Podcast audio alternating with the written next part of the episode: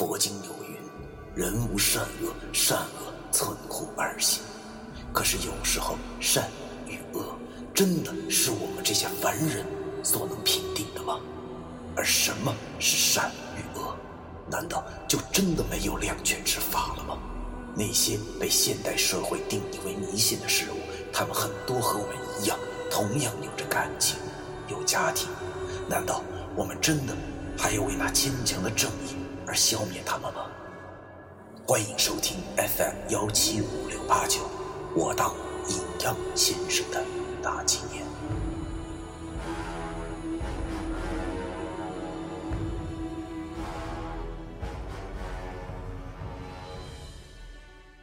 第二百二十七章：小贫不小娼。下。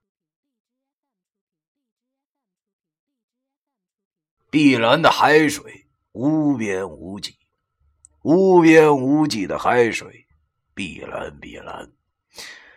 此刻我泡在水里，身旁是一帮不知道哪来的傻老娘们，套着个游泳圈，扑哧扑哧的划水，让我觉得特傻。你说这什么世道？不管啥身材，哎，都敢穿个两截式泳衣。我真鄙视的眼刚才撞了好几下那个肥妞。这货便是我刚才说的那种人，咋咋呼呼的女人，我最讨厌了。望着他那张脸，就这还装可爱呢。殊不知，一只眼睫毛都被水泡了，只剩下一只眼睛忽闪忽闪的，怎么看怎么吓人。于是我奋力的向一边游去，一边想着：这位大姐还真他丫惜命哎，本身自己就是一副天生游泳圈，还得再套一个。哎。远处的老易正陪着张小新嬉戏，这俩人现在也不知道确定关系没有。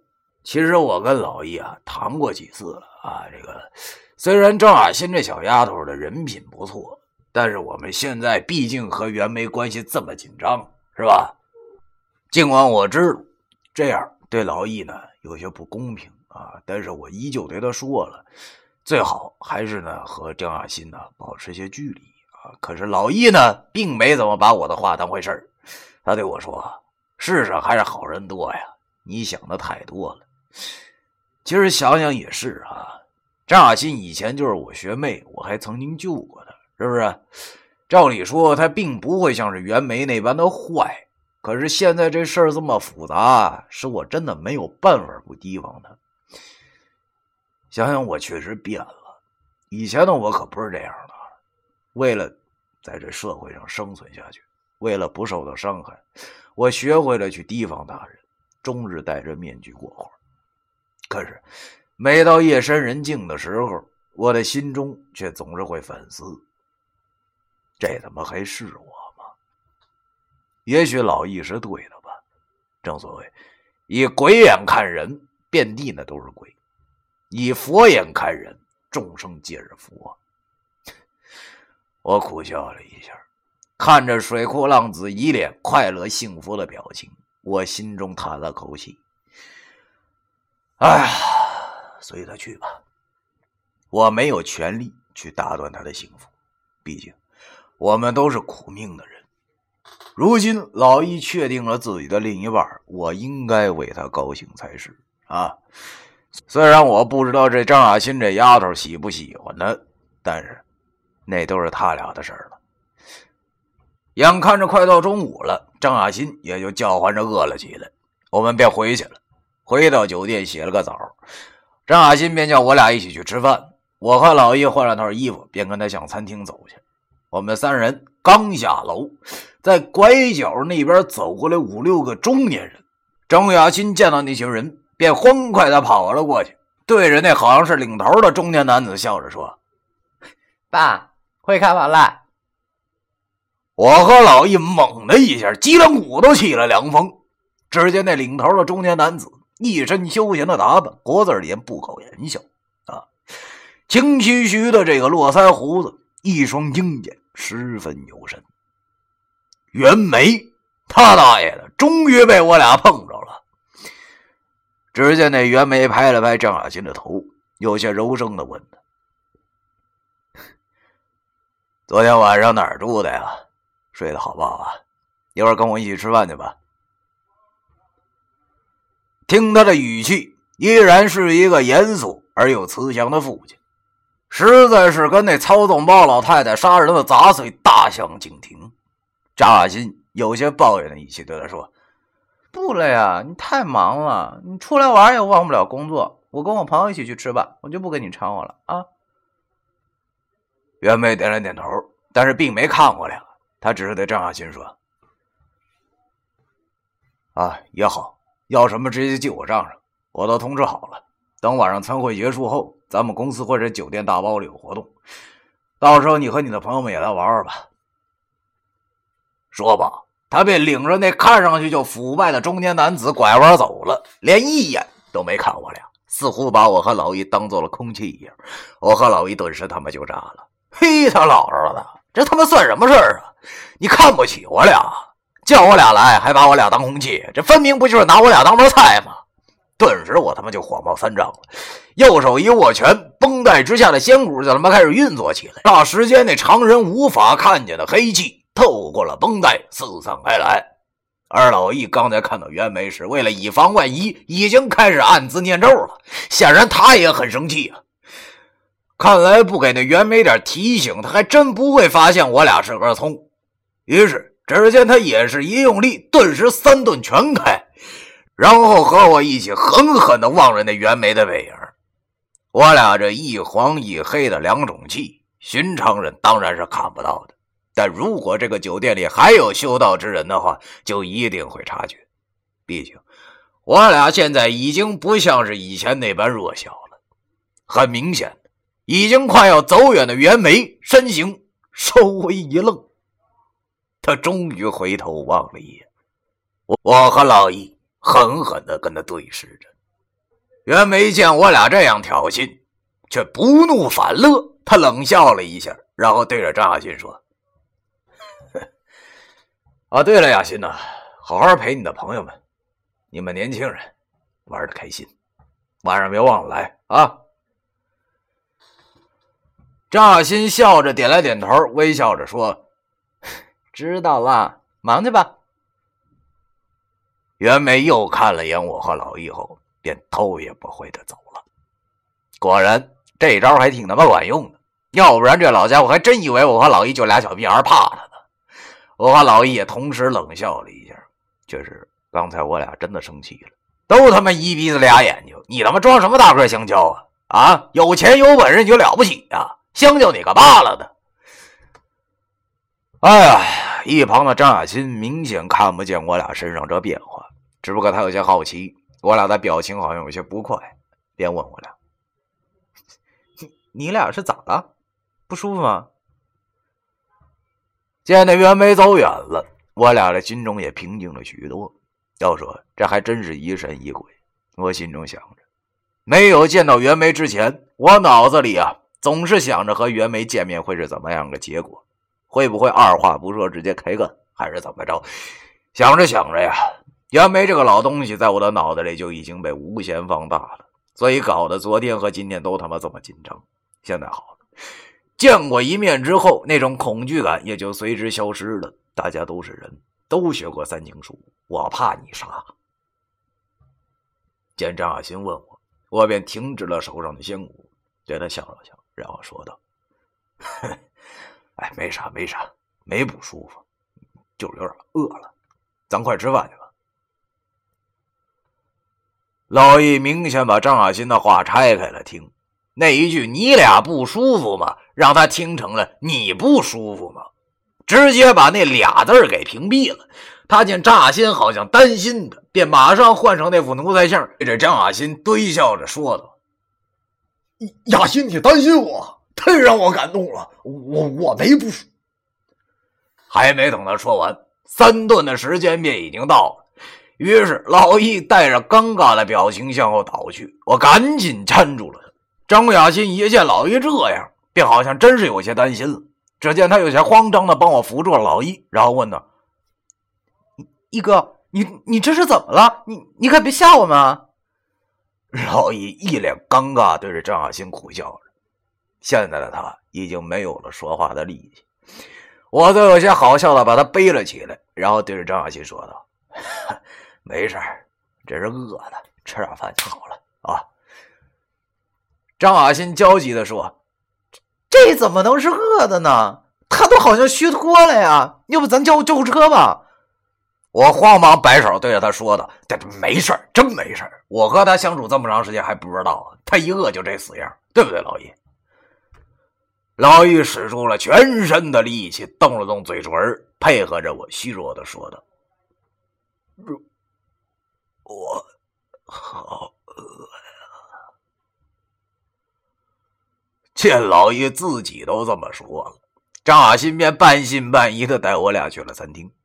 在服务员奇异的眼光注视下，我背着挺尸的老易走进了一间单间我知道这老小子根本没啥本事。于是便把他往一张椅子上一放，和张亚新点起了菜。菜是张亚新和我点的。张亚新点了两个清淡的菜后，就把菜单递给了我。反正我也知道了，是那袁没买单，是吧？要知道，哥们我可用不着跟他客气。大大爷，当初差点没玩死我们，现在让他出点血，可是有情可原呐。于是我便放开了，跟那旁边的服务员说。螃蟹、龙虾、虾滑子啥的，可劲儿给我招呼！你千万别跟我客气。对了，妹妹，你们这有二尺长的龙虾呗？那服务员小妹一听我这么笑，显然她也是钢丝儿。由于张雅琴也是场面人，所以似乎也并不在乎这些钱。相反的，我点的越多，他好像越高兴的样子。杂七杂八的点了一桌子后，末了我还跟那服务员小妹说了一句：“那啥。”再给这兄弟上个王子，看他这么虚，好好补补。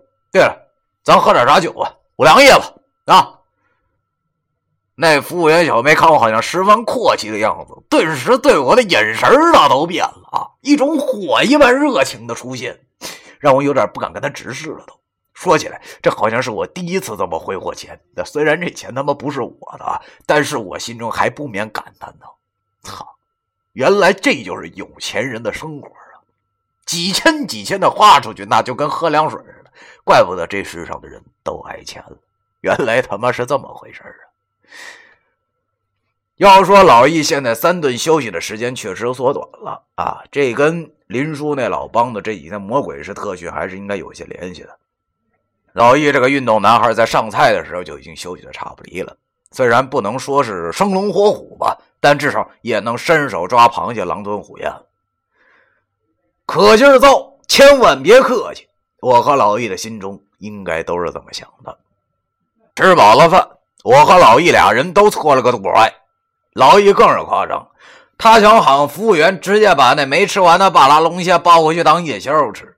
我慌忙拉住了他，别让他丢人。好不容易借袁梅的鸡下了灰蛋，咱就让这个蛋远点吧。啊！吃饱了饭以后呢，张雅欣这小丫头还让我俩陪她玩去。老一现在是心有余而力不足啊，而我则是根本没心情。要知道今天晚上我俩还要跟你干爹谈判呢，不保存点体力能行吗？于是我便跟他说：“我俩太累了。”老易好像也有点水土不服，想先回去睡一觉，等明儿再玩吧。张雅欣看了看可怜的老易。于是便很体贴的点了点头，对我俩说：“那行吧，那你俩先睡一觉吧，我去和同事打声招呼，要不然有些不好。”于是我们便出了餐厅，分开了。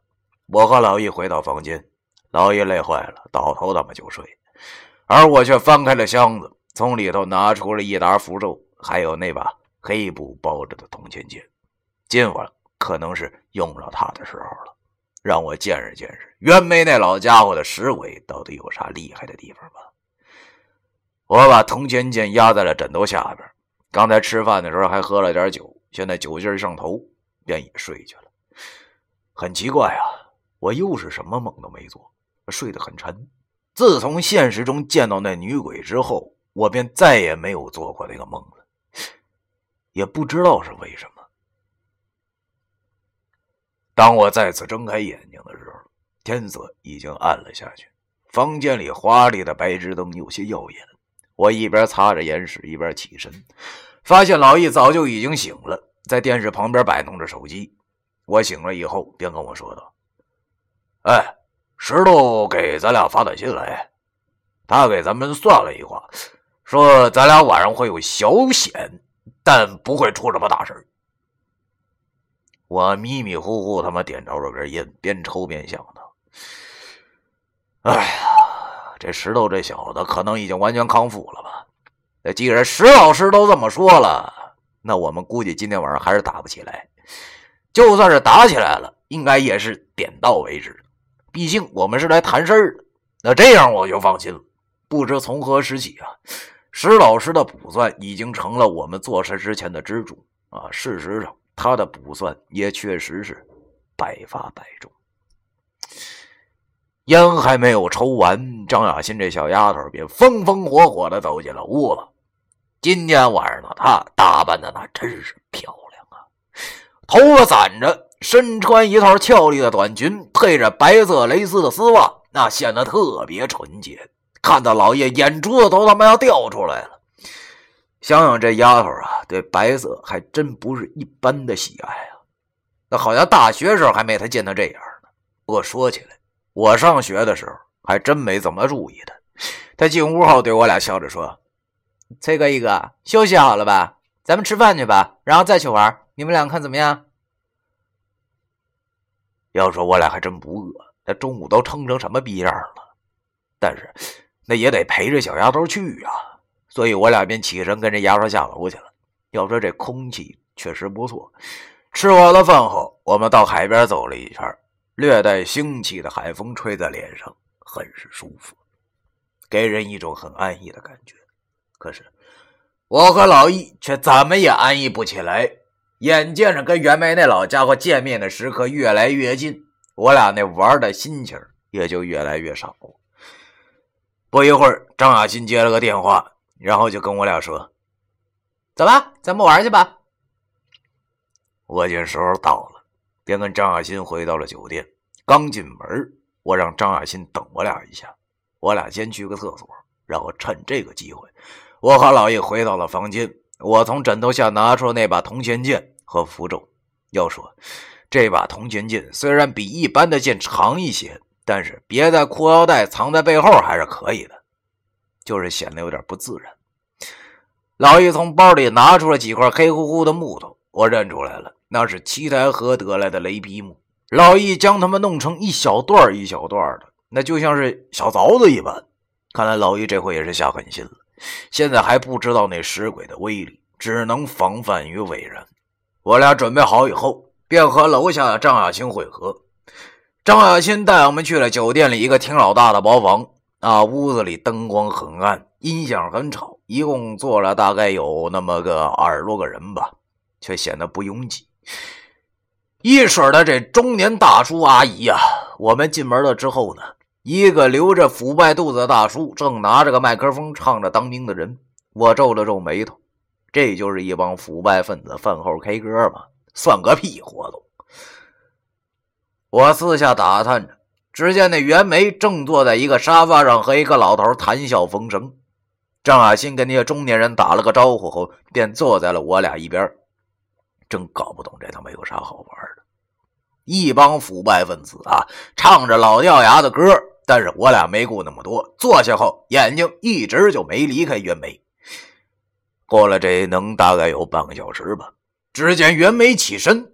对着一个风韵犹存的妇女轻声的说了几句话，那个妇女便风骚的拉着其他的女人站起，向我们这边走了过来。那女人对张雅欣说：“雅欣啊，听说这酒店里有一个那个温泉浴特别有名，对皮肤特别好，咱一块去吧。”说到底，张雅欣也是个女孩，爱美之心人间有之，对吧？但是她知道她走了以后，就没人陪我俩说话了。于是他婉言拒绝道：“王爷，我朋友在呢，我就不去了啊。”而这时，对面沙发上的袁梅开口了，他对张亚新说：“你去吧，你的朋友我帮你照顾啊，去吧，好好玩。”张亚新望了望我和老易，我对他点了点头。袁梅这么做，那无非就是想把他支开。那反正张亚新要是在的话，我们有很多话不好说，这样最好。张亚新见我俩没事便起身跟那群妇女走了。末了还对袁梅说：“爸，你可别把我这俩朋友带坏了啊！”屋子里的老大爷们一块哄哄的笑着。袁梅说：“放心吧，来，小伙子，坐这儿来。”张亚新出去了，我和老易对视了一眼，感觉没有必要怕这老杂碎，但是我俩也不敢托大呀，于是便提高了警惕，走了过去，和袁梅保持了一些距离，坐下了。身边那些老爷们们见袁梅对我俩好像很好的样子，而且我俩又是董事长千金的好朋友，便以为我俩其中一个一定是张雅欣的男朋友，便上去搭起话来。我自然是不搭理他们呀。由着天然呆老易跟他们说着傻话。本来我心里想着呀，那袁梅叫我俩来，那一定是要谈事儿的，是不是？可是他却好像并不是我想的那样，那依旧没怎么搭理我俩，反而啊，拿起了包厢中的电话给总台打个电话，听他说叫几个小姐过来，还要最好的。那些中年大叔见董事长这么说。便发出了一抹会心的淫笑。我终于明白了，一屋子里现在都是他妈老爷们儿，这一屋子男人唱歌有啥意思呀？所以这些事情当然是理所当然的了。正所谓有钱能使鬼推磨，可是袁梅这老家伙葫芦里到底卖的是什么药？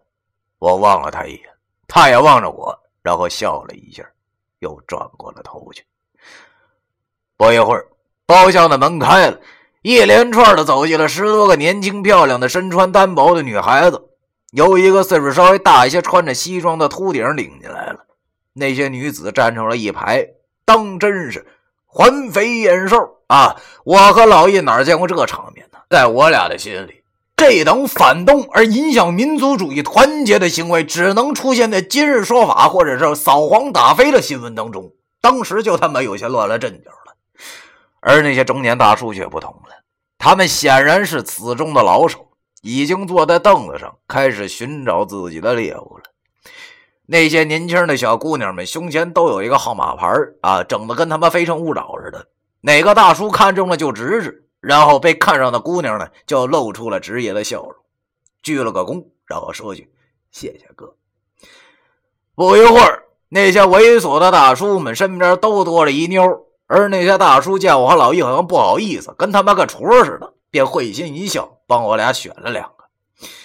那个像主持人似的兔子领着没选上的姑娘们走出包房后，大叔们便露出了色狼的本色，对着姑娘们手脚开始不老实了起来。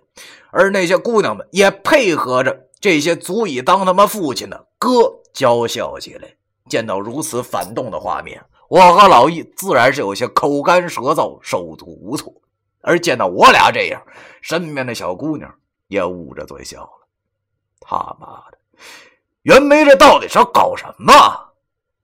我望着袁梅，还他大爷的什么神仙下凡呢？这简直就是一老畜生啊！要知道，这可算得上是一等腐败了。江湖传闻腐败分十种啊，所谓一等腐罪，最他妈该死。糟老头子还想祸害年轻女子，我心中恨恨的想着，瞪着袁梅。不知道他要搞什么。只见这老家伙身边坐了俩姑娘啊，一长头发，一短头发。那长头发的我看着还挺他妈面熟，原来啊就是上午我们买泳裤时碰到那吧台的那女服务员。操，想不到她也捞偏门啊！啊！这时候我俩身边的姑娘们见我俩没反应，居然主动的调戏起我俩来了啊！老易身边那姑娘拿起了一杯酒，然后软软的小手勾着老易的下巴，娇滴滴的声音对着老易说：“帅哥，怎么这么冷淡啊？陪小妹喝一杯嘛。”话说着，他那腿啊也他妈勾老易腿上了，那可怜的老易都他妈哆嗦了，慌忙对那小姑娘说：“别别别别别别别，我我我喝还不行吗？我喝啊！你可能太紧张了啊。”老易直接抄起了桌子上一瓶洋酒，然后咚咚咚咚咚咚咚灌了。由于喝太急，也可能是他不知道这国外这洋酒竟然劲儿这么大，竟然呛了一下，顿时酒从鼻子和嘴里都喷了出来，整的整个屋子人都轰然大笑。他妈，我再也忍不住了，这分明就是在戏弄我俩呀！我瞪了一眼袁梅，你他大爷的可别太小看处男了啊！于是我把旁边往我身上靠的小姑娘一推，主动跟袁梅说道：“你你到底什么意思？直接说，你这样有意思吗？”我的话声音不大，但袁梅也听到了。她看了我一眼之后笑了一下。她身边的那两个小姑娘看着老易那土包子，显然也觉得很好笑，正在咯咯的笑着。忽然，袁梅鹰眼一横，转身一耳光就他妈扇在那个短头发小姑娘的脸上，啪的一声，那小姑娘顿时尖叫了起来。见到董事长生气了，顿时整个屋子人都安静了起来，有明白事的随手。关了一下，整个包房顿时静极了。被打的小姑娘捂着脸，不敢说一句话。显然，她知道袁梅是什么人。他眼泪汪汪的望着袁梅，不知道自己做错了什么。我和老易也愣住了，不明白这老家伙怎么做的目的。见袁梅点着了根黄鹤楼，吸了一口，慢条斯理的对着那女人说。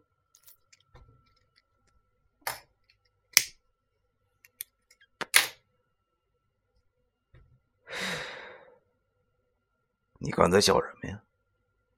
我让你笑了。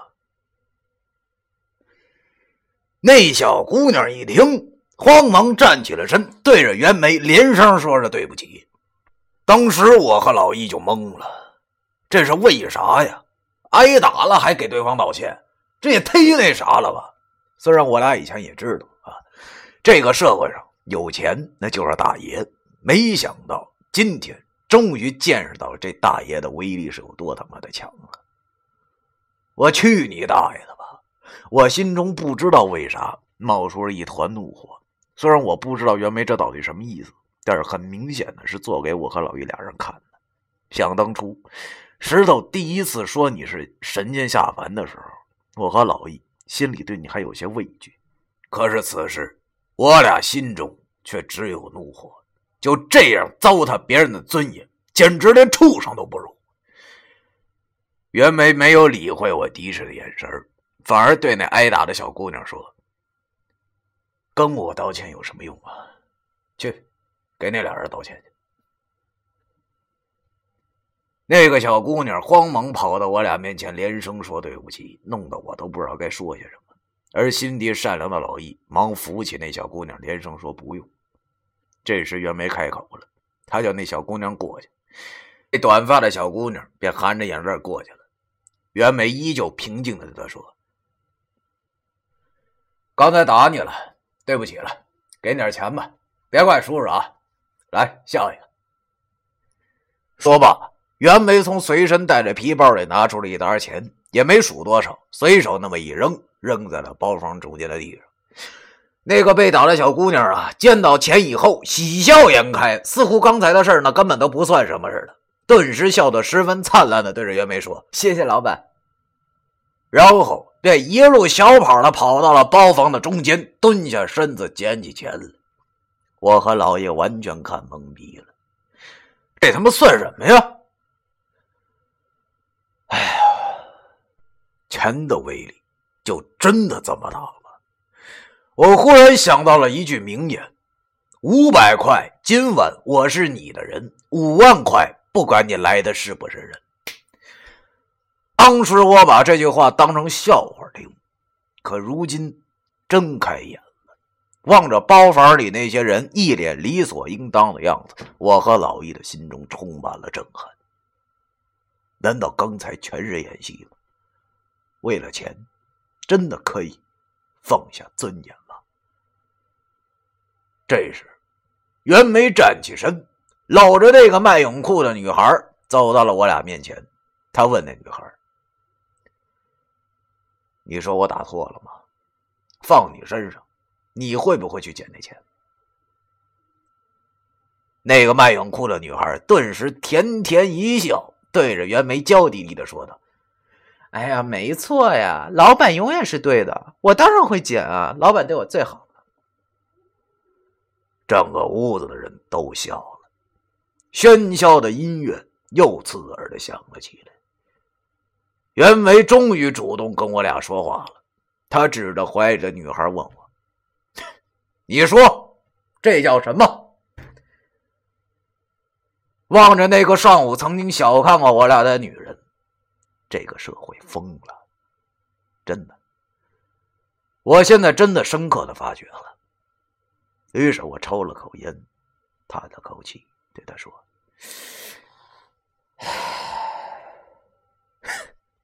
笑贫不笑娼。”